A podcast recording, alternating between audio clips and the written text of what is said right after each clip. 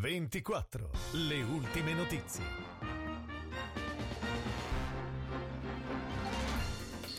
Buona giornata dalla redazione di VCO24 in studio Nadia Carminati, queste le notizie principali. Tragedia nel pomeriggio di ieri a Omegno dove un giovane di origini magrebine ha negato davanti alla canottieri. Il 118 ha provato a lungo a rianimarlo ma senza risultati. Il giovane era stato visto annaspare nelle acque. Incidente a Domodossola poco dopo le 16 di ieri all'incrocio fra via Giovanni XXIII e via Sant'Antonio fra uno scooter e un'utilitaria. Ad avere la peggio il motociclista scaraventato in terra dall'urte e trasportato in ospedale. Potrebbe essere il piano nazionale di ripresa e resilienza a finanziare la trasformazione dell'ex palazzina di RFI a Domo 2 in un centro destinato allo studio e all'analisi in campo agroalimentare. Lunedì 30 il sindaco di Beura Cardezza sarà in regione per definire i dettagli delle richieste.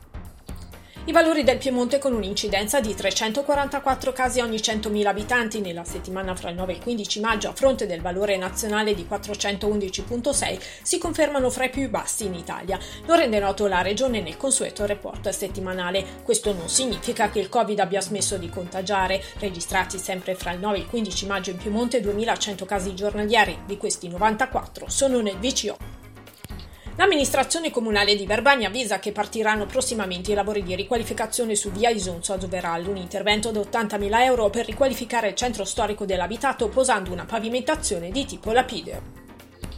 Per lo sviluppo europeo il mercato richiede sempre più trasporto ferroviario, una grande opportunità per il Sempione e Löchberg che i gestori delle infrastrutture e la politica devono saper affrontare e risolvere. Partendo da questo presupposto, venerdì 20 maggio dalle 9.15, Cappella Mellerio a Domodossola ospiterà un convegno sul tema.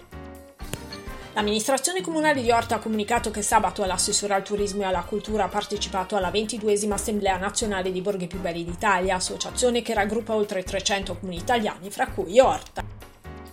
Settimana di allenamenti nel Verbano Cusio-Ossola per Leo Aiter, il ciclista britannico vincitore della Liegi-Bastogne Liegi Espoir 2021. Il classe 2001 si è impegnato sulle più dure salite della provincia, dal passo Pantani, Valle Cannobina alla classica salita al Mottarone Piancavallo sulle alture di Verbania. Per ora è tutto, appuntamento alla prossima edizione.